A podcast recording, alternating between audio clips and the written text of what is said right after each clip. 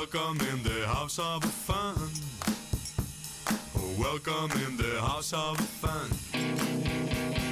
Welcome in the house of fun. All right, well, w- let's get it started, man. Welcome to Don't Shoot the Gingers, episode 60. I'm your co host, Greg Larson. And I'm John Giles, a very pleased sports fan. Very pleased What? sports fan today. What just happened? Two things happened. Four four things happened. Um, the Ravens just beat the Titans, giving Lamar Jackson the first win in the playoffs in his career. And I'm a big Ravens fan, so this is a good good plus for me. Um, and then the Winthrop Eagles beat Gardner Webb earlier today, which doesn't mean anything to most people. Um, my sister just said she was going to bail out. Uh, my uh, Winthrop Eagles just won, and now they're continuing to be undefeated. They're one of I think eight teams left undefeated in the country. So uh, Wow. just keep the streak alive and go undefeated to the tournament, so we can get like a nine seed. I, I think if we're undefeated, if we're twenty seven and zero going into the NCAA tournament, they can't give us less than like a twelve seed. So somewhere in that nine to twelve range. I kind of don't want to be a nine seed because then you have to play a one seed in the second round. So I want to stick in that like 11, 12 range. Ooh, so, uh, have they, what was their non conference schedule like? Ooh, a good teams, good teams. So um, we played Arkansas Little Rock, which was, a, I believe, a tournament team last year, or, or supposed to be. I think they were in line to be a tournament team last year before the tournament didn't happen. Um, they played Furman and they smoked Furman, and Furman was you know everyone's darling in the mid majors. Uh, they beat UNC Greensboro, which is another really good team in the Southern Conference, and we were supposed to play Duquesne, which was a good team, and I want to say the Atlantic Ten or something, but that te- that game didn't happen because of COVID. Gotcha. So we've had every team that we were supposed to beat, we beat, and every team that we were supposed to lose to, we beat. So Hell yeah, dude. yeah, I love it, dude. Um, uh, down here in Austin right now, there's l- actual snow. Like a lot of times when people in the South see sleet, they call it snow, or when they see kind of like big raindrops, they call it snow. But like this is legit actual snow in Central Texas. Very Like, rare. powder. You can go and play with it and actually throw snowball fights and stuff. Uh, I don't know if it's snowball quality yet, um, but it's like scraping off your windshields. I need a uh, duster. I'm not going to drive anywhere tonight, kind of level. And this is a first for you, right? You're from central Minnesota. You've probably never seen a snowfall before. So now that you moved to Texas for the weather, for the snow, uh, and Yeah. here you are, man. Lucky for you. I hate people who go from from cold climates to warm climates and then see the excitement of warm climate people seeing snow for the first time all year or like maybe the first time in their lives and they're like, "Oh, this is nothing compared to like Michigan or Minnesota." It's like, dude, go fuck yourself. It's like so those jaded assholes, I hate it. It's like the excitement of people in southern states for snow rubs off on me. I fucking love it, dude. Yeah. Oh, I, I've been driving in central Ohio since the 1970s. You think two inches of snow is going to hurt me? Yeah. Go back to central Ohio. Why are you Exactly. I, I also kind of forgot about like being called a northerner. That was something I didn't know was a thing until I moved to South Carolina. Like people saying, people using northerner as though it was a proper noun. Uh, that had just never crossed my mind before. Also, was is it used negatively? Like, ugh, you're a northerner. Uh, no, it was kind of with a weird sense of reverence, actually, that made me even more uncomfortable. I wish it had been an insult. But So I I- I know that Minneapolis or you're is it Minneapolis or St. Paul that you're directly like associated with? no, I mean, I went to school in St. Paul. I was in the suburbs. Like, I, I Okay. grew up in the suburbs. So I know that part of Minnesota is still northern America. No matter where Yeah. you are, Minnesota is north. But I still don't think of it as north. I consider that like Midwest. When I think of north, Agreed. I think like New England. Like yes. from the north is you're from like New Hampshire or Massachusetts or you know. I don't think Minnesota is north. Oh, that's because you have half a brain. Whereas a lot of the people who would say that kind of shit at school, they would just think, "Oh, he's from north of the Mason Dixon line, therefore he may as well he may as well be from fucking Brooklyn, dude." like Yeah. I was like equated from some guy from fucking Queens. That's I mean it's, that's the same logic as like oh yeah Portland you're from the north. Well, yes, sure I guess. yes. Like in some continent, like if uh, it was Europe, we'd be in completely different, uh, you know, cultures and countries. You've, you've always had that uh, that northern lifestyle, man. You're you're a Scandinavian uh, culture, and you're Minnesota now. So, like I said, you're in Texas. You're seeing snow for the first time in your life. It's uh, it's good, man. Yeah, Good. dude, it was weird. Um, this week, so um, Padre Island is Portland is filled with nothing. Goddamn right, Burns. Portland is a hell is a communist hellscape. If I ever saw one, you got it right, dude. Welcome to the Al- welcome to the John Giles and Alex Jones experience. Um, I was at uh, South Padre Island last night, uh, and I went. Okay, first of all, like if you go to a national park, like they're usually pristine, clean, like they keep them really clean. Um, South Padre Island, in a sad way, is the beach is full of garbage, like just ocean garbage, like just washes on Not shore. human guard, not human garbage. Not like it's filled with just trashy people. Oh, right. Oh, it- uh, just like bottles and stuff. Oh, okay, Um, okay. which is so sad because a lot of it looks really weather worn. So it looks like it's been in the sea for months or years and it's just washed up. It's super sad. Um, but it's a beautiful spot. It's not so much garbage that it's it, it's a lot. It's more than zero garbage, which I'm not used to in a national park. But I get there and I'm like, hey, uh, I'm thinking about camping overnight. And sh and the lady at the booth, she said, oh, like, do you have a specific campground in mind? I was like, well, what are the options? She said, well, you could go to this campground, that camp, or you could go to the beach.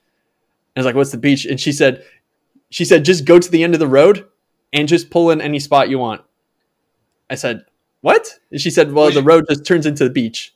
Was your question where's the beach? As if like just keep driving east until you fucking see the beach.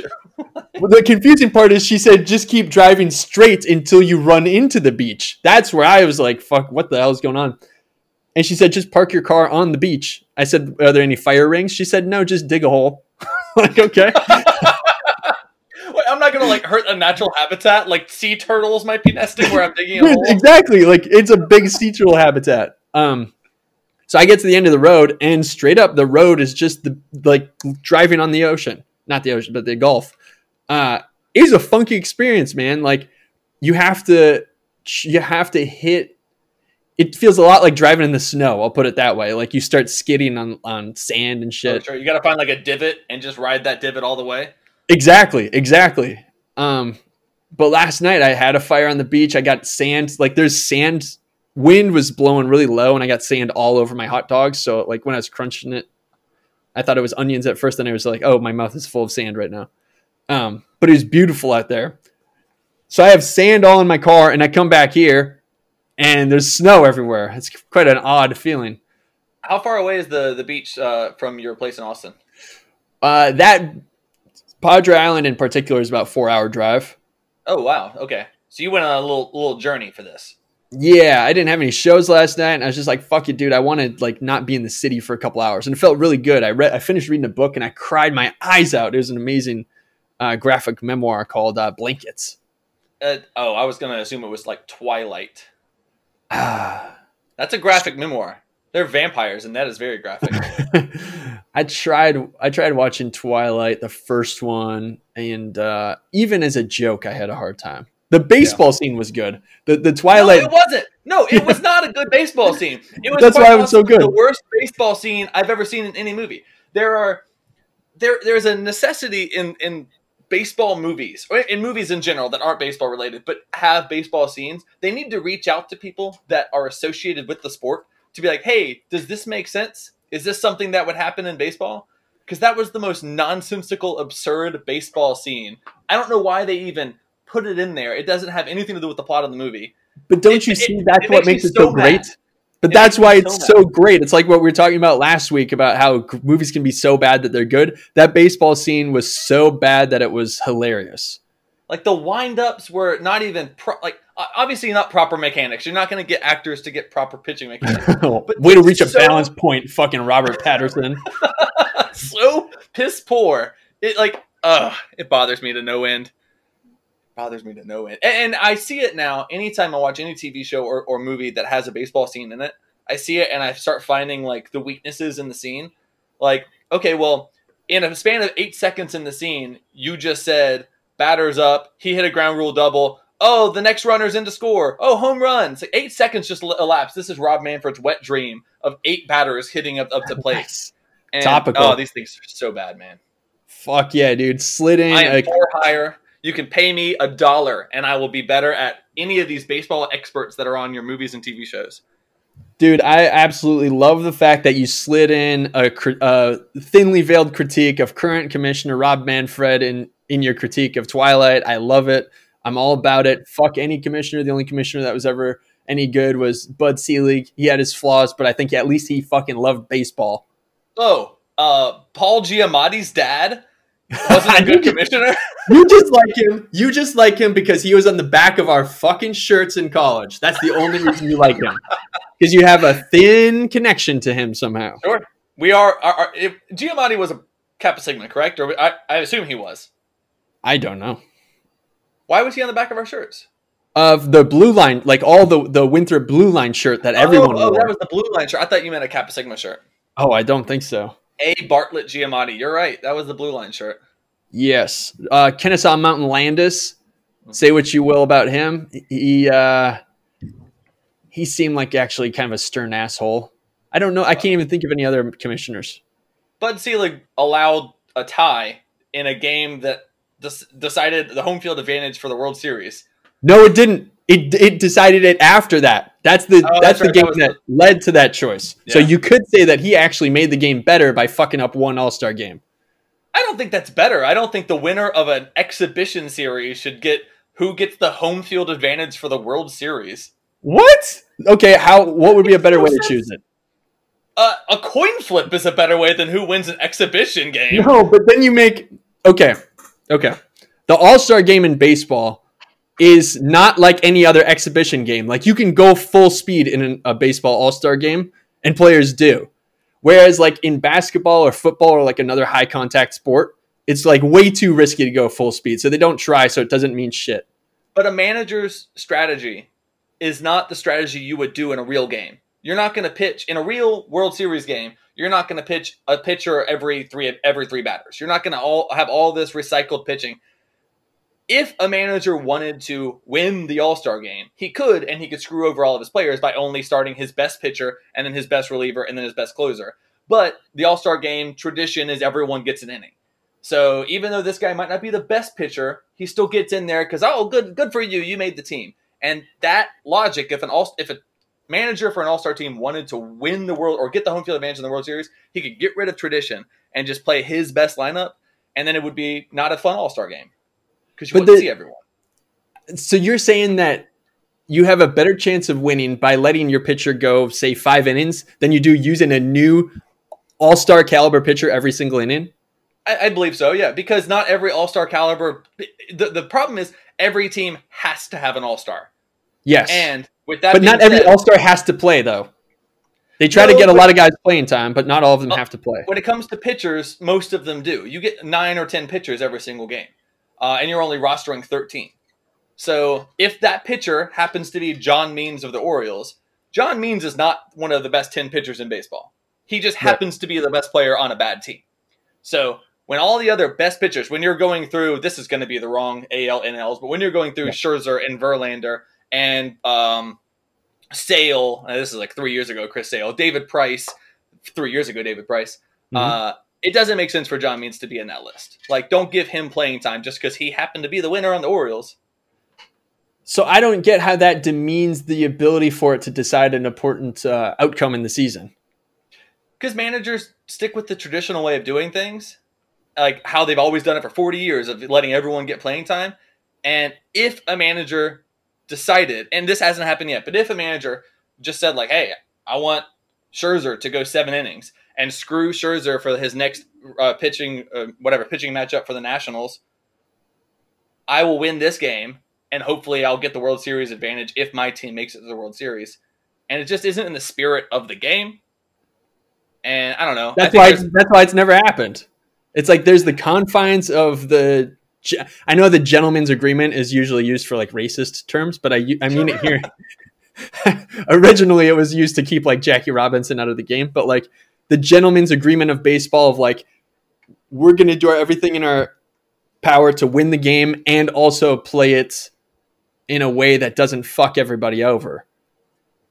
I think you can actually get away with that in baseball, whereas it's harder in other sports. I, I just feel like you shouldn't use an exhibition game that literally anyone, especially a fan voted exhibition game, not necessarily the best players. This is just an assortment of random people that happen to make this this roster. Especially when you look at how these fans are voting, how they're filling the rosters with their particular teams. Like when the Yeah. Kansas City Royals have seven All Stars, it's like the Royals team should not affect the World Series home field advantage. I don't know. That I- that's the part. The like- player, the fan vote. I didn't think about. maybe things like run differential should be the home field advantage uh, decider or, or anything any stat you want to bring up exhibition is not the thing that you should do But wouldn't you say? I agree. I hadn't thought about the the fan vote parts because that could wind up being the difference maker in a World Series. Just because somebody's like, "Oh, I want Kevin Mu- Muclis Euclid to uh, be the starter." let's say let's say the orioles uh, uh, again a bad franchise Yeah, a team that does not field a lot of all-stars let's say orioles fans came out in droves and selected the starter for every single player uh, every single position on the american league team next year. And first base catcher second pitchers every single position is an oriole because the fans voted that way. The american league is at a severe disadvantage against Mhm. the national league in this all-star game. So odds are the national league is going to get the home field advantage of the world series because fans deemed it so. Has it happened that a fan or that a team has been handicapped so badly by fan votes that it's been an out? Sure. ed- So the Royals of I want to say two or three years ago had seven players make the roster, and they were fine players, but they were not all star caliber. It's like Alberto Mondesi is like okay, well he's probably like a top seven player at his position, but no, he's not Mhm. number one. Uh, But what was the outcome of the game? vote. Oh, I couldn't. Oh, I- Now we- we have to look- that up. yes, we have to look that up and see the outcome of the World Series as well that year. All right, Royals All Star. Um, it's game 2015. Uh, okay, the 2015 All Star. I just hold game. on. Burns chimed in a few minutes ago and said baseball is what he has issues with, not the vampires. I think related to fucking Twilight criticism. So, all right, in the 2015 All Star game, the Yeah. Royals had Sal Perez, catcher, Alcides Escobar, shortstop, Lorenzo Cain, outfield, Alex Gordon, outfield, Mike Moustakas is on the bench as third base, uh, and sorry, all those guys were starters until I said Mike Moustakas. So all these Ah. guys had enough votes to be the starters, uh, and then the pitchers.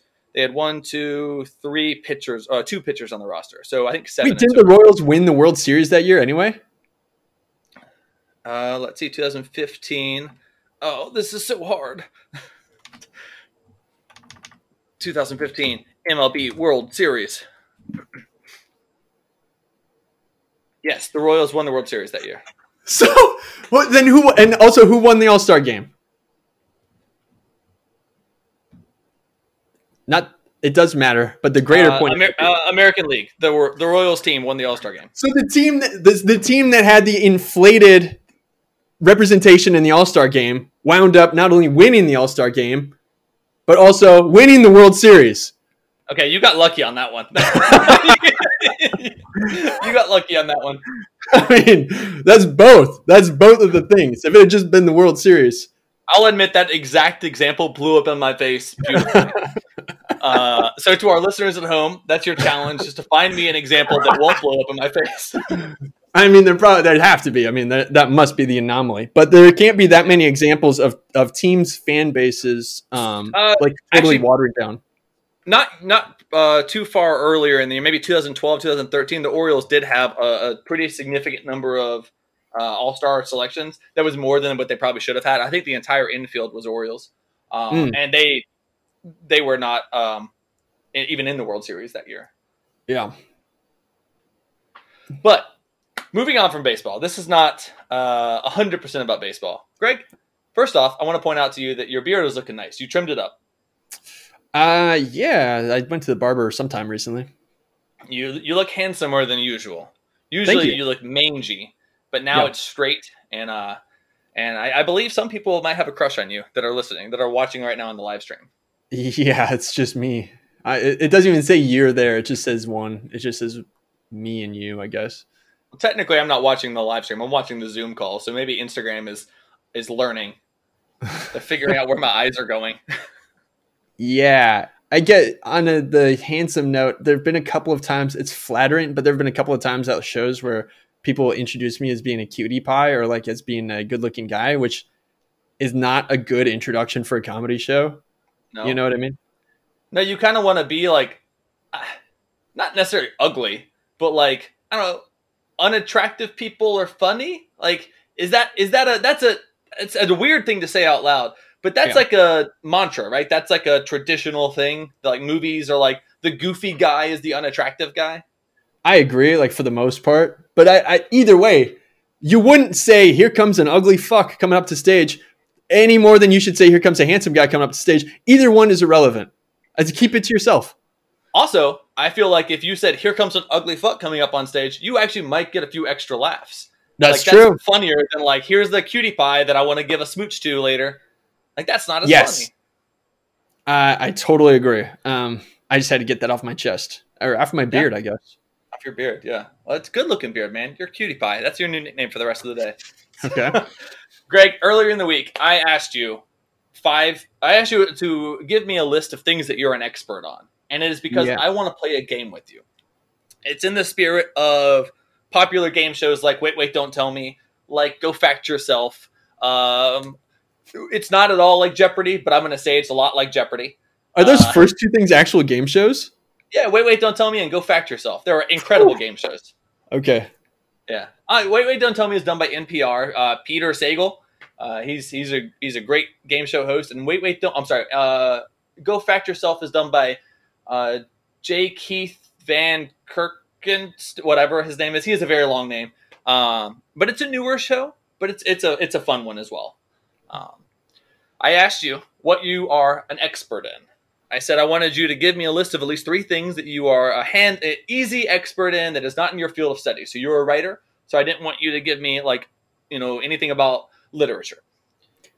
The things you chose were the 2012 to 2013 Aberdeen Ironbirds, which, as we talked about previously, you you uh, were the clubhouse manager there. You chose camping. Oh boy. Uh, you chose basic car repairs. You chose GeoGuessr, which is an app, and classic movies. Fuck. So, I, Greg, you know how I knew I was fucked is that when when you started before you said the categories, I didn't even know what they were. That's how little my expertise actually is. Also, you gave me five, and I was only hoping for like three. um, but why? Okay, so 2012, 2013 Ironbirds. That's pretty self-explanatory. You were the Yeah. clubhouse manager. You were involved in the everyday. Why? Why camping? Obviously, you we talked about camping earlier. How, how much of an expert are you in camping? Ah, it's just a thing. I was literally thinking of things that I do. I do like three things. Okay. I write, I go to stand up comedy, and I like clean. That's it. I mean, I literally do like nothing else. So like, w- it was so. I was like, well, what's a thing that I do outside of that? Okay, camping is one thing. So camping. Okay, so but are you an expert in it? Like you could tell me I mean- all the different types of tents.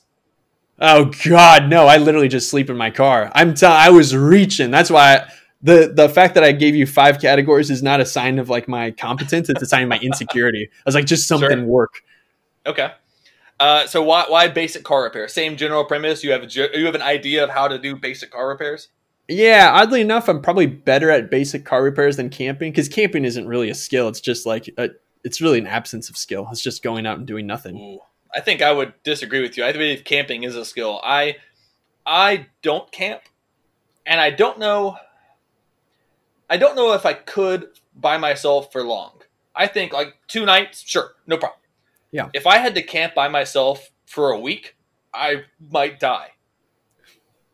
I get it. Like I, I believe there is a firm skill, whether that's building a fire from scratch or catching your own food. I don't know if that's camping. Does that include camping? I feel like that's like being on the show Survivor. Yeah, I would go. That would that would start moving into bushcraft. That is beyond my skill set. I'm Okay. just I'm can't. I'm somewhere between glamping and outdoorsmanship. Okay. And I, it's the same for um, basic car repairs. Like I know how to change a tire, I know how to jump start a car, but like hell, even changing my oil, I'm like, oh, Ah, I'll pay someone to do that. I don't know how to do gotcha. that. Uh, GeoGuessr. I am not 100 percent sure what that is.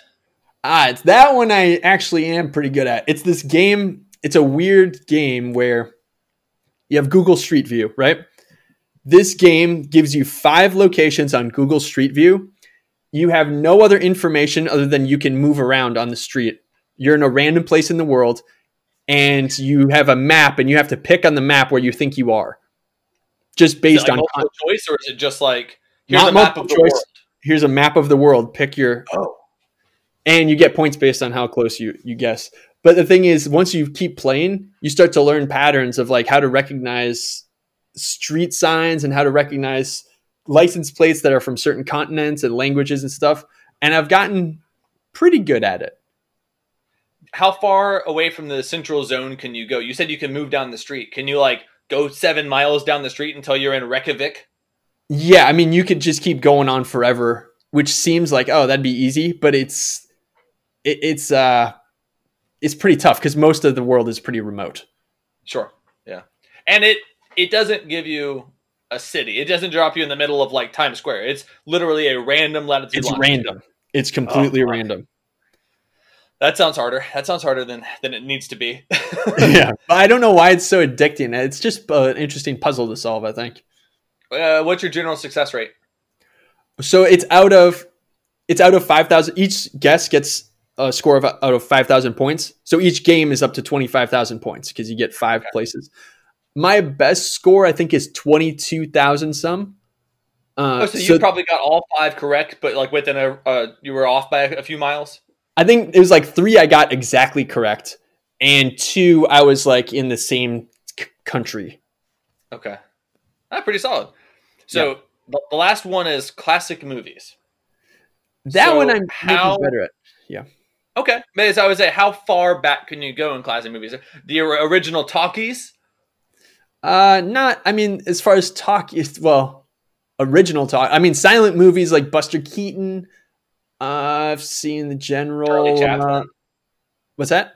Charlie Charlie Chaplin, those guys as well. No, I didn't. I haven't seen any Charlie Chaplin movies, but like I'd say more like 40s, 50s, like AFI top 100. I'm pretty good with those. Okay, good. Well, we will see what we're gonna do today. Uh, yeah, I'm nervous. Okay. you gave me five, and I selected two. Okay. So you have. I, I suppose we can open this up. Uh, we have one of two options. You can either do both of them, Yes. or you can uh, allow me to do a coin flip, which we're gonna have to do a remote control flip. Uh, Would you like to do one or two of them? Two, two to give me. Do I do both? Yeah, yeah. Spray and pray, baby. All right. Then the very first one we're gonna do is classic movies. Okay. Thank God. Okay. I have a chance. Okay, so the format of this is it's going to be four questions. Easy question, medium question. Easy questions are worth three points. Medium questions worth five points. Uh, hard questions are multi-part questions, and each part you get is three points each. And then the fuck off questions Yeah. are multi-part. Each ones are five points each. Okay. Gotcha. I- I'm going to keep track of a score over here with Thank my God. wife's work notebook. She'll love this. All right. Number one, easy question in the movies. Which classic movie character responds to "I love you" with "I know"? Ah, that's Han Solo, baby. All right, Han Solo, you got three points. Ding, ding, ding, ding, ding. This is where I'm going to put in a line, little, by the way. a little new, a little noise, and it just goes ding, ding, ding, ding, ding, ding, ding. Fuck I'm yeah. put a little jingle. in. What if I if you get it wrong? What would you like the noise to be? Uh, just the sound, whatever sound disappointment makes, like, oh. Yeah. Okay, okay I like the oh. Okay, Fun fact about that. Fun Wait. fact about that line. George Lucas wrote in "I love you too," but uh, Harrison Ford thought that was a chicken shit line, and he improvised the "I know." uh, so I did read about that, and Carrie Fisher was pissed that he improvised it because Oh, I didn't know that part. Yeah, she like apparently afterwards she was like, "What the fuck?" uh, medium medium level question. Oh, the God. 1946 classic starring Jimmy Stewart was obviously It's a Wonderful Life. Where does It's a Wonderful Life take place? Bailey Falls, Genesee Falls, Bedford Falls, Potter Falls, or Sycamore Falls? Oh my god, that's one of those I've never even I take a active um, effort in not watching it for some reason. Okay, Genesee Falls. Uh, Genesee reminds me of uh, New York. Now, would this take place in New York? Sycamore. It's a type of tree. And Bedford Falls.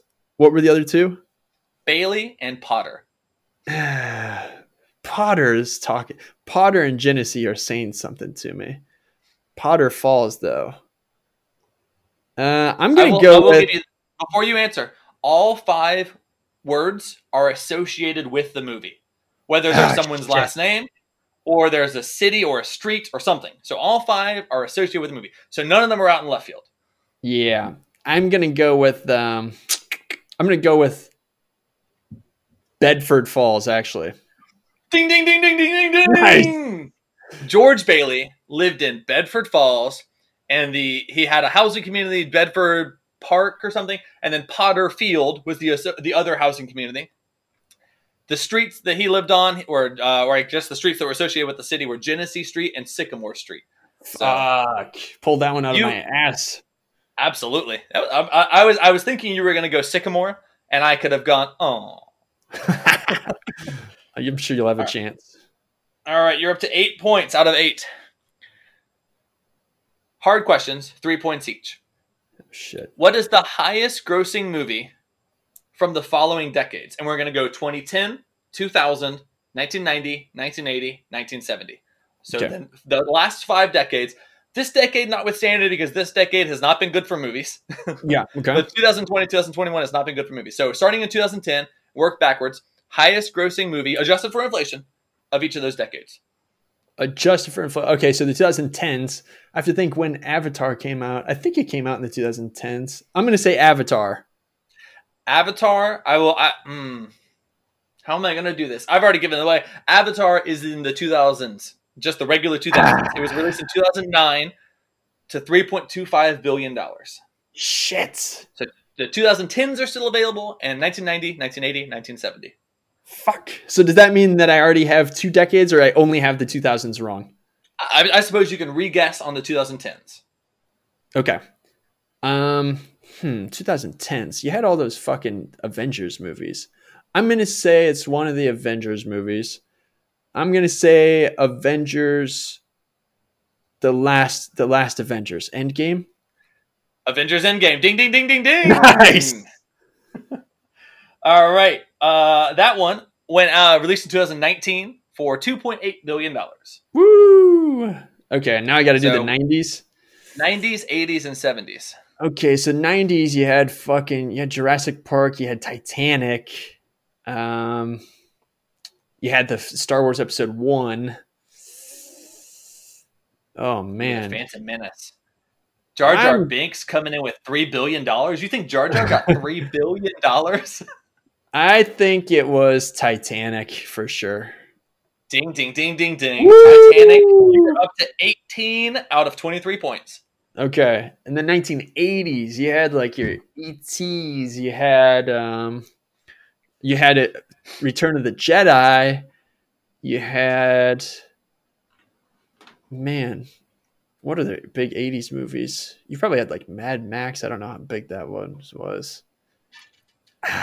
I'm gonna go ET. Dude, on a roll, on fire right now. ET is correct. Nice. That- You are killing it right now. Okay, 70s is pretty tough because there's a lot of really Uh, good. ET Yeah. was 1982 for 2.5 billion. Wow. So 1970. Oh, adjusted for inflation. Gotcha. Yeah. Yeah, yeah, adjusted for inflation. 1970s. Yeah, 70s hard. There's all sorts say- of great movies. Yeah. Oh, I was just gonna say this one. I'll give you the number ahead of time. Three billion. Wow. Three billion dollars adjusted for inflation. Okay, so you have the Star you have Star Wars, you have Return of the Jedi or uh, Empire Strikes Back. You have like Taxi Driver, Tootsie, fucking probably Apocalypse Now. Jesus. I mean, I got to go Star Wars first one. Four out of five. Man, and not only four out of five, you also guessed the fifth one just in the wrong decade. Avatar Wow. was the 19 or the 2000s dead on number one. So you picked the best five movies. You were off on one. Man, you were you were doing better than I assumed. You are in fact an expert in movies. Nice. Uh, Do I go back to the 60s or is that it? Uh, that's it. I stopped. Oh, thank God. that was so stressful. Okay. I will say, um, I can't remember what it was. There was one in the 60s, there was one in the 50s, and then there was one in the 30s in the top 10 of all time. The Hmm. 1940s is the only decade that doesn't have one in the top 10. Gotcha. Yeah. Uh, well, after the 1930s. 1939 was Gone with the Wind. It's still number one. And then everything else. I don't remember the 60s or the 50s. Um, the fuck off question. oh God. You're- Okay. Feel free to tell me fuck off. The first male actor to ever win $1 million, or to win, to ever earn $1 million for a movie was Marlon Brando, getting those seven digits playing Fletcher Christian in Mutiny at the Bounty in 1962. Wow. The very next year, what famous leading lady, and I have to scroll down because I wrote too long of a question. The very next year, what famous leading lady was the first female actor to earn $1 million? What was the movie? What was her epon- ep- uh, eponymous role? And which film studio Oh. was nearly bankrupted by making this movie, the most expensive movie ever made to that point? Wow. Okay. So 1963, she played her. She played a, a role that was named after herself. Uh, let's see here. Who do we have back then? Do we have Grace Kelly? Or, or Yeah. eponymous also could be she. It was uh, she played a role named after the movie. Ah, I see. That's what that means. Okay. Oh man. So man, my first instinct when was Breakfast at Tiffany's? Audrey Hepburn would have been playing Tiffany. That's technically eponymous. Uh, no, actually, she's playing Holly Golightly. Never mind. um, oh man, '60s. Who else do we have? There's Grace Kelly, Eva Marie Saints. Um, boy, this is hard. Marlon Brando was just got his big money. Okay. So that was 1962 was Marlon Brando. We're looking 1963, first female actor to ever w- earn $1 million for her performance. This is a this is really hard, man. I'm Well, it's a trying to fuck off question for a reason. I know this is good, but I'm just trying to even think of actresses from this time period, from the 60s. I also didn't use a trivia website for these. I made these questions up. This is You this just- is I'm proud of these questions.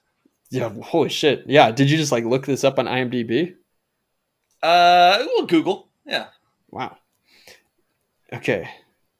I'm trying to put myself back into the 60s. So what movies did we have in the city? Like One Flew Over the Cuckoo's Nest, I think was 70s, 80s, uh 60s movies. It's the So most can't even- expensive movie ever made up to that point. Oh. Oh, interesting. Was it Liz Taylor and Cleopatra? Ding ding ding ding ding ding.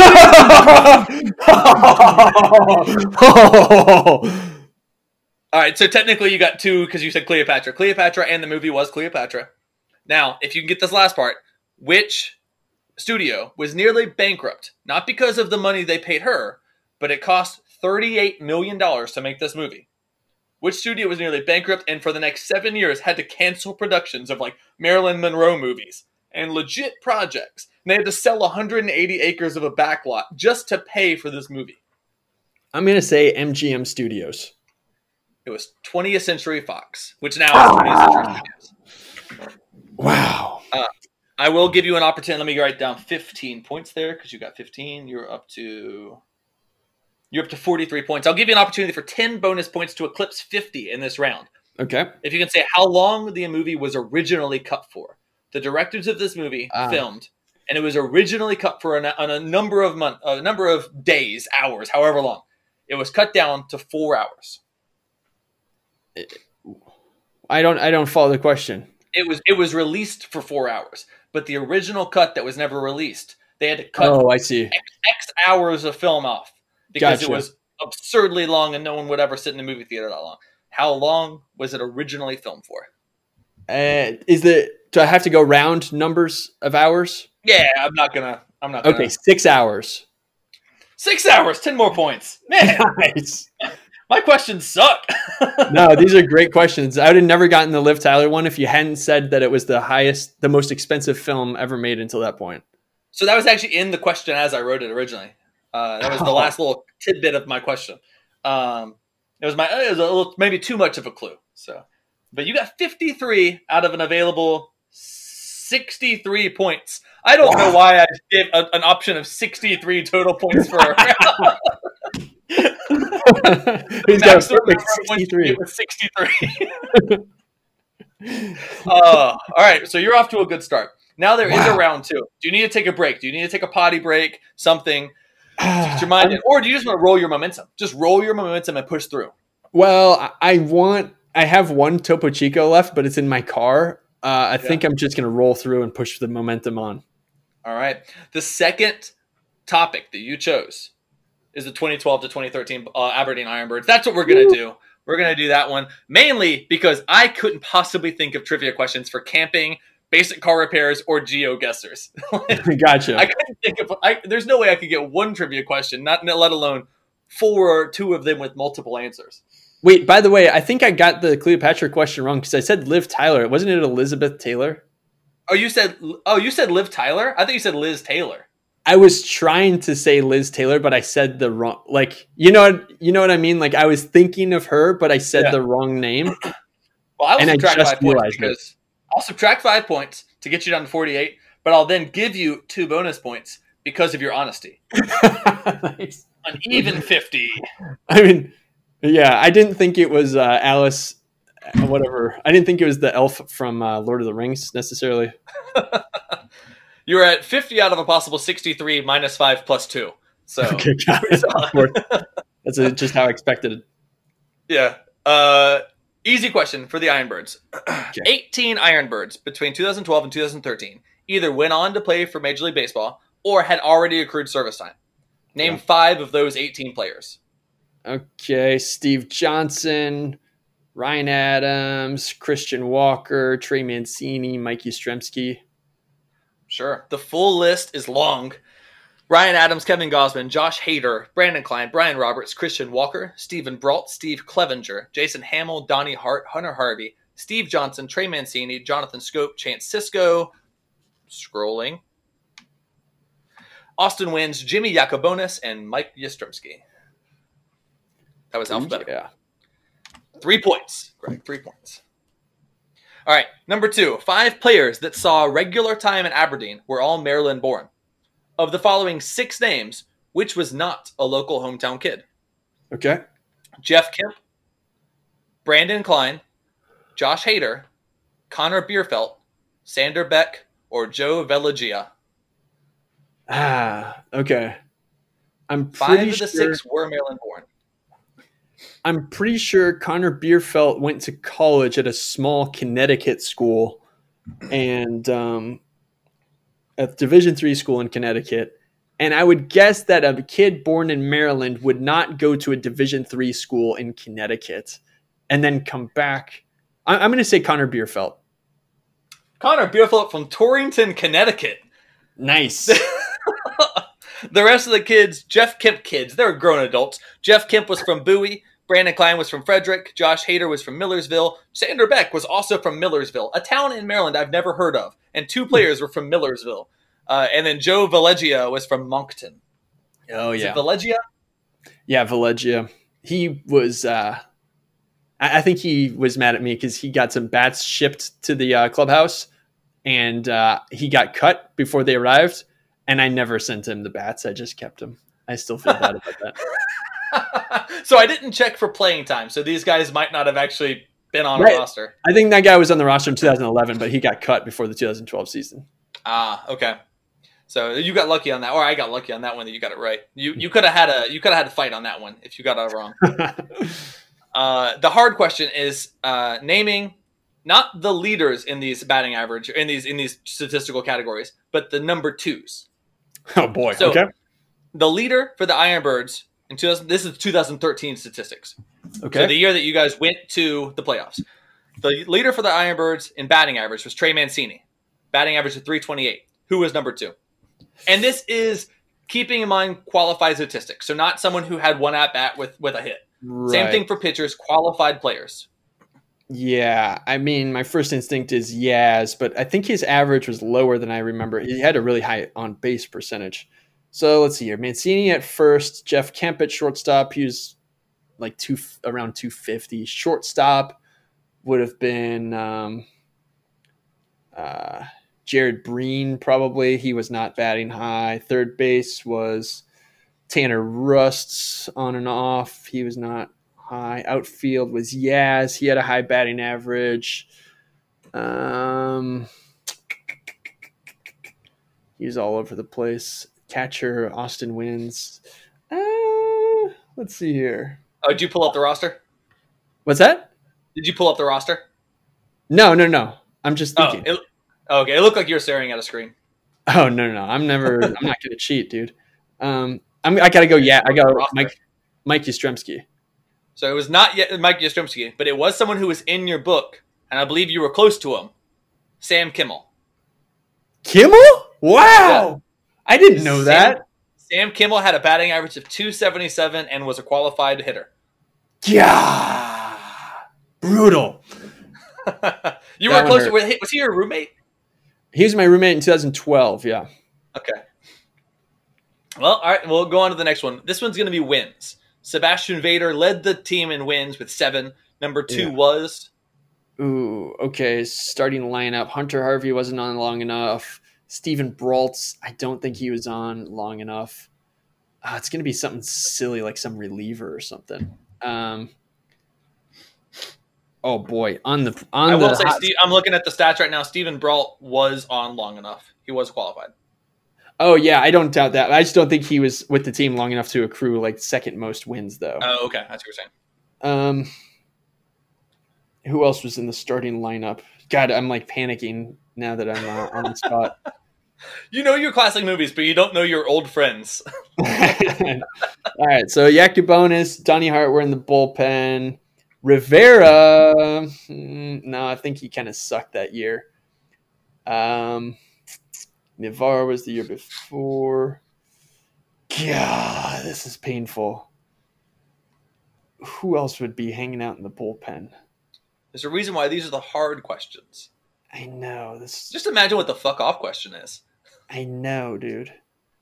God, it's uh, it's gonna be something. I'm gonna say, God, it's gonna infuriate me when I hear the answer. Ooh, was it something? Like, I'm gonna say Austin Urban. Ah, it was Mitch Horacek with five wins. God, yeah.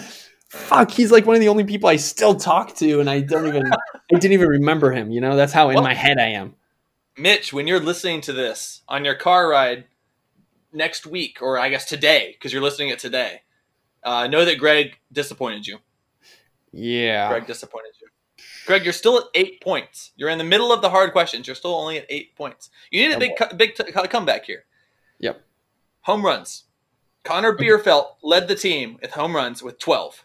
Team Number record, two- in fact. Yeah. Was okay. Number two was. And he All right. has been mentioned on this podcast before. Okay, it's got to be. It's not gonna be Yaz. It's got to be Mancini. He was the only. He's like the only other power hitter that year. Wynns no. Kimmel no. I don't even know who was playing outfield. Rust no. Breen no. I, it's got to. It's got to be Mancini. Mancini final answer. Hector Velez. Really? How many? Hector did Velez had five home runs. Wow, I didn't even know he was getting that much. Mancini only had three that year. Wow. Wow! Wow! Wow! This is uh this is shaping up to be a harder question than I imagined. This is Uh, killing me. But you're killing me with basics here. oh yeah, I'm not going whip. I'm not going, you know, K rate minus walk rate. Yes. Uh, ERA leaders. Number one was Jimmy Yacabonis with 1.52 ERA. Number two, uh, and this to be qualified is a minimum 18 innings pitched. Yeah, it would have been an easy Donnie Hart, but Donnie kind of struggled at the end of the year. I still think it was probably him. Minimum how many innings? 18, so just two full games. Yeah, Hunter Harvey had a low ERA, but I don't think he qualified. I'm going Donnie Hart. Steven Brault. There's a reason why he was qualified. I'm getting cooked, dude. Oh, Hey, you got 50 points in the classic one. That's going to hold you over for the final. Like there is no final Wow. question re- in reality, but the total score at the end of this, you're going to be sitting pretty because of that 50. yeah, Now for the fuck off question. yeah. How much did you know Matt Merullo, the head coach in 2013, the manager? I just called him head coach. Who the fuck calls a baseball manager head coach? So you said that like you had learned baseball from fucking Twilight, dude. Um, How much did you know Matt Merullo? How much on a scale of one to ten? Maybe a four. I mean, I was close with him, but how much can you really know a guy in the clubhouse? I'd say a four. I don't know. His general talking, I brought. He was an old ball player, so I'm sure he talked a lot about his old days. Oh yeah, Uh, he was he was in a member uh, a member of a, of a nonstop lineage in his family. His grandfather played, his father played, he played, and then his son played. They all played for a different org. They were all drafted by four different organizations. Name the four organizations. The grandfather's name was Lenny. The dad's name was Lynn. His name is Matt, and his son's name is Nick. tough one. Okay, Lenny was a very prolific player for the Chicago Cubs. Um, Five points there. but he, so a fun story about Lenny and his son, aka Matt's grandfather and his father. Lenny was, or uh, yeah, Lenny was playing in the game, and he got word mid game that his wife had given birth, and um, Philip Wrigley, the owner of the Cubs at the time, the, the eponymous namesake of the field, which I now know that word, um, got word down to to uh, Lenny in the middle of the game, and Lenny was so excited that he made four consecutive errors, a major league record. And they because of that, his son was nicknamed Boots Merullo for the rest of his life. That's pretty great. Um, Boots. But uh, so Boots, God, I just uh, associated all of them with the Cubs. But Boots, I'm gonna go. I'm gonna say Detroit Tigers. Boots played for. He was in the Pirates organization. Oh my god, never would have guessed that in a million years. Now Matt, Matt was on the Tom Kelly Twins for a while. I don't know if he was drafted by them though, but that's the only team that I associate him with. So I'm gonna say Minnesota Twins. So he was drafted and played the first couple years of his of his career for the White Sox. Yeah! And then his son, fuck, I didn't even know he played. I'm gonna guess based on the fact that Matt was then associated with the Orioles organization. I'm gonna say his son was drafted by the Orioles. His son was drafted by the Orioles and then kind of fizzled out at the end. Whew, thank God, got something. So your bonus point, should you choose to accept it, which of the Merullo ball players accrued the most career WAR? Oh man, oh, none of them were good hitters uh, that I remember, but I'm gonna say Lenny because he was on that world that uh, 40 uh, 46 World Series team with the Cubs. I'm just gonna I'm gonna say Lenny. It was Lenny. Lenny had 1.4 career WAR. One wins 1.4 career wins above replacement. That is for an entire career 1.4. In modern day days, two WAR is a replacement level player. So, so for a career 1.4, Matt was negative two for his Oh, career, boy. Love him. and Boots and Nick never made it above organizational depth. Oh my god. Now, they uh, baseball is pretty bad with nepotism. A lot of people who Sure. don't necessarily deserve to be in uh, professional baseball. I shouldn't say that. Many people. There are a lot of. It is not a meritocracy. Let's put it that way. And the it, bias tends to go towards nepotism. Okay. Yeah, I, not only nepotism, but also just big names. Like if you're a big name, you have a chance. Like Johnny Manziel got drafted. He was not a baseball player. He Ah. got drafted by the Padres. Like that type of thing. Like I feel like teams are willing to waste a draft pick to please somebody. Like whether that be a former player or the fans or something like that. So Yeah. well, Greg, overall, 78 points out of a potential 126. That's better than 50%. I yeah. I guess. I'm sh- I'm shocked that I did better in the movies than the Iron Birds, but I'm glad I did well in something. And if you'll bear with me for one moment, I left it upstairs. Greg, I need you to talk amongst yourself and keep the live feed active for the next Of course. 30 seconds. I'll be That right I- back. Yeah, that I can do. Uh, maybe I can use this as an opportunity to uh, work through some of the jokes that I wrote for this week. Um, uh, I'm trans Latino now. My preferred pronoun is usted. I- I feel like I'm doing a Zoom show. Like I used to do Zoom open mics over the summer, and it was like this painful. I'm, I'm trans. Yeah, Greg, I'm back. thank God. And I have with me the prize wheel. Wow, there's prizes and everything. Okay. I have with me the prize wheel. And it, it's been in my bag for a while, so it might not spin very well. Oh, there it is. It's loosey goosey. All right. The prizes. I'll tell you the prizes, I suppose, when I spin it. Look at this wheel, man. This wheel's Did spinning forever. this? I did make it out of cardboard. Wow. You just got well, you got a virtual hug. I'm gonna get you a better prize than that. Oh, I, I'll still give you a virtual hug. cool. If this lands on virtual hug again, that's all you get. Virtual hug. I think it's rigged to get virtual hug. uh, you could have gotten uh, a, a dollar per win per Aberdeen Ironbird win over the last two years. That over that two year span, that was sixty eight dollars. You could have gotten sixty eight dollars. You also could have gotten a penny per win, a nickel per win, a dime per win, a virtual kiss, and a virtual hug. Also, you could have gotten uh, fuck off. You get no prize. That was that. Fuck you, no prize. I'm happy to have the hug. Well, this is kind of bullshit. I kind of wanted to not keep landing on. Yeah, virtual hug. This is rigged. It's There must be a, a cut or something somewhere on it, and it just keeps landing on hug. Wait a minute. uh, You're so telling me that that prize wheel isn't regulation? Okay. Bring it in for a hug, by the way. Woo. I made this out of cardboard and paper clips and and Elmer's glue. So That is incredible. Uh, that looks be- like prison It's the official- I love it. it's the official prize wheel of Don't Shoot the, the Don't Shoot the Gingers podcast. It would be really helpful if I could say Don't Shoot the Gingers. It'd be wildly helpful. For sure. Um, can I do a quick? Speaking of being helpful, one of our great helps in Don't Shoot the Gingers is our wonderful sponsors. We have Don't Shoot the Gingers is sponsored by Topo Chico Mineral Water, the water that tastes like static electricity. And we're hoping that if we give them enough free airtime, they'll give us paid airtime. Don't Shoot the Gingers is also brought to you by Clubbie.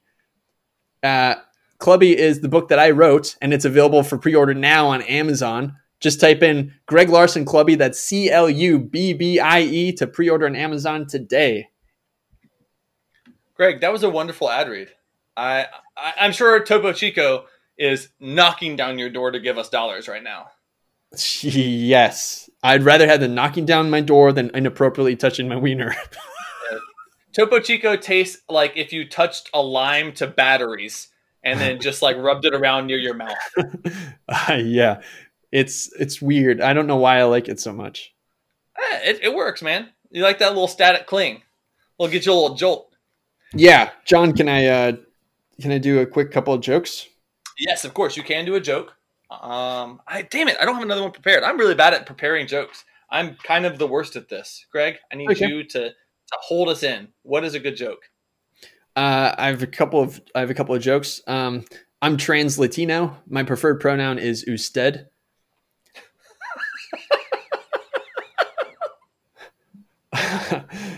I uh,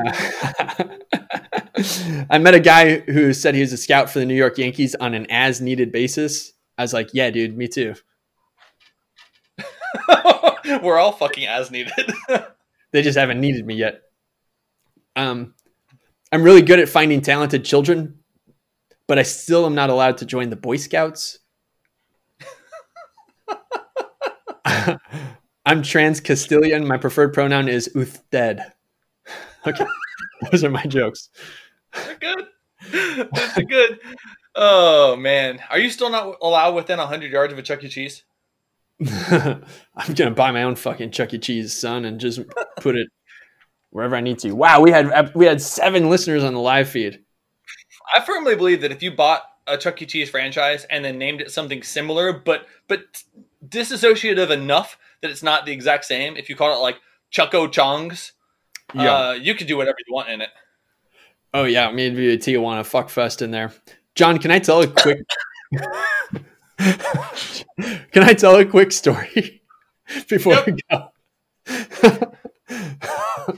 uh, okay, so there's this.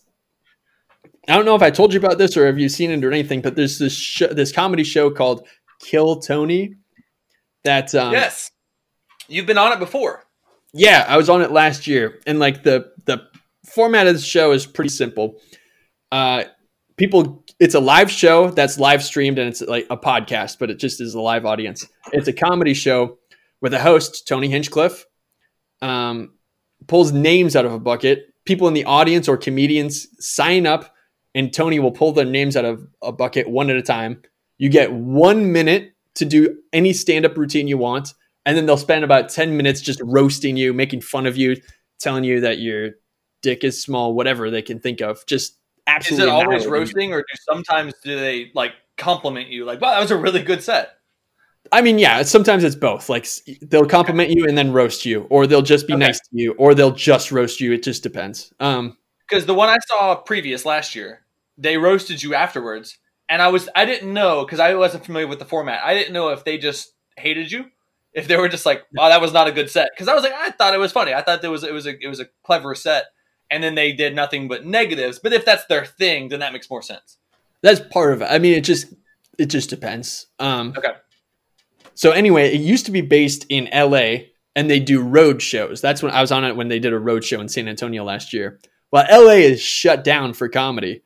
So the guys who host the show and a lot of other people, including Joe Rogan, have moved out to Austin to do stand up and uh, just live here now. So Kill Tony, the show, lives in Austin now every Monday night.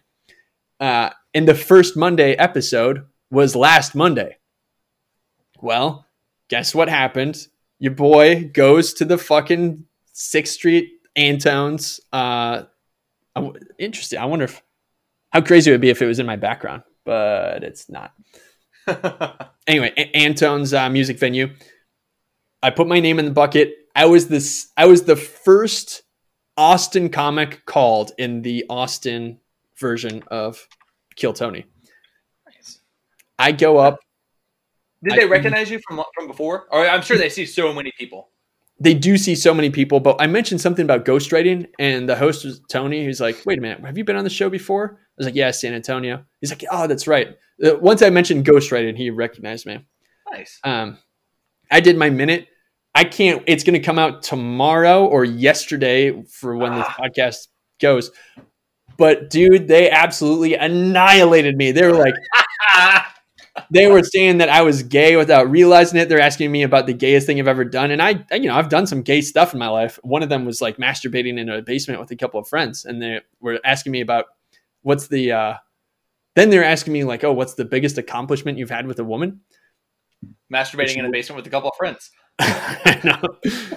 Uh, and I told them about proposing to my ex of, or my girlfriend at the time of three years, and her saying no. And they're like, "Oh my god, that's uh, crazy!" And I was like, "Here's the crazy thing: is that I videotaped it." And they're like, "Do you still have that videotape?" I said, "Yes, I do." And I sent it to them. And I think this week they're going to be posting my proposal fail video. And I, I thought about it. I was like, this has to be a unique piece of media in the entire world because how many people do you know who have proposed and the woman said no? Very rare. How many people do you know who have done that in private? Very rare. How many people who have had them say no in private and videotaped it? Very rare. How many people do you know who they said no? Uh, it was in private and it was videotaped and they're willing to share it online. This must be a singular piece of media that I have that is going to be shared with the world this week. You put a little tidbit at the end? Uh, brought to you by Clubbie. I, I I plugged the book for a second on the show, but the, if I keep getting pulled out, out of the bucket on the show, I'm going to keep bringing up Clubbie. Dude, that's awesome, man. Congratulations.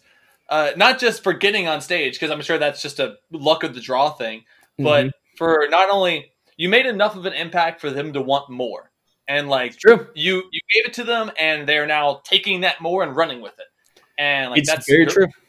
Becoming something. That's awesome. I appreciate it, man. Uh, so anyway, that look out for that because I have no idea what the fuck is going to happen. The guy who, so the co-host for the show, uh, used to be uh, Joe Rogan's producer. This guy, Redband, he uh, he's going to cut it together. So I have no fucking idea what he's going to do with it. So I'm pretty nervous but excited. So th- when does that get released, and where can people see it? It'll be released, I would guess, after. It'll be released sometime this week on. I don't know which channel it'll be on Kill Tony channel or the Brian Redband channel. I don't know, but I'm going to chop it up and put it out as well. Well, I just don't know. What I don't know yet. I'm teasing. Okay, and that's going to be on on YouTube, on their channels on YouTube, or is it Yes, on yes. Instagram? Both, I, I guess, but I, I don't know yet. I don't know. Okay. Well, I beg our listeners. There's no begging. They're going to want to listen to that. They're going to want to listen and watch that more than they watch us. What we do is nothing. What you 100%. have is, is gold. Uh, so I, I encourage our listeners to go watch that video and uh, comment, like, review, subscribe to those uh, articles in the world, but also come back to us and watch us next time and subscribe to us next time. Uh, Greg, where can they find you after they watch that glamorous ne- uh, negative proposal? Yeah, first things first, uh, subscribe to us on on YouTube. Don't shoot the gingers is the channel name. Uh, you can find me on Instagram at Greg Larson Comedy. Find me on Twitter at Clubbie Baseball. John, you might want to follow that page. I'm doing a promo for Clubbie where I do the best minor the best names in minor league baseball, and then I rate how much that player looks like their name every day of the every day until Clubbie comes out. It's it's pretty fun. Uh, and then you can find me in uh, fucking on Kill Tony every Monday. I'm putting my name in the bucket. Who knows how many times I get pulled? I'm looking up Clubbie right now on on Twitter, and JD Murders. How much does he look like his name? Five point three out of ten. The dude is JD down to his bones, and truly he is. I look at him. Uh, well done, but Murders, no way. The only thing he would kill is a plate of chili fries. That's right. Excellent stuff. Well, I, I'm gonna I have to go back and follow that. Uh, but as I follow that, you guys can follow me at Puma Revive. That's P U M A R E V I.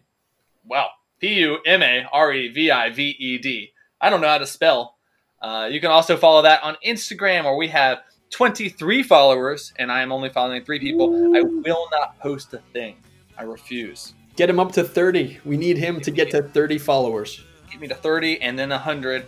And I believe if the ratios are right to match Miley Cyrus's totals, I need to get 540,000 followers. Yeah. Uh, so th- that's going to be good. I'll get that soon. Honestly, probably, probably by the summer, I'll probably have that. Um, Yeah. So I, I look forward to that. Uh, but outside of that, you can also follow us at Ginger Don't Shoot on Twitter. Uh, it's not as active as, as a feed as I want it to be because I'm in charge and I'm lazy. but until next time, Greg, what's your name? I'm Merv Bagley. And I'm Darren Fox, and you're listening to Don't Shoot the Gingers. Bye. Love you.